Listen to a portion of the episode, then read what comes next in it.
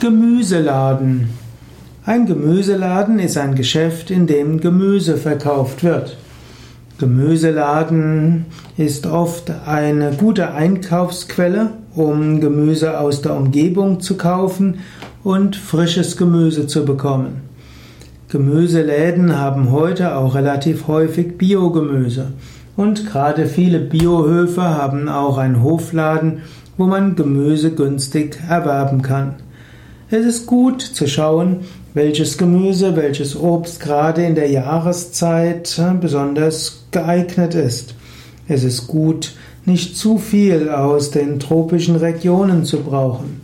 Man muss das nicht zu eng sehen, aber man sollte zuerst schauen, was hat der örtliche Gemüseladen oder der örtliche Bioladen an Gemüse und Obst aus der Region. Und nur dann, wenn man nicht genügend aus der Region findet, kann man ausweichen zu anderen Gemüse und Obst, das von weiter weg kommt.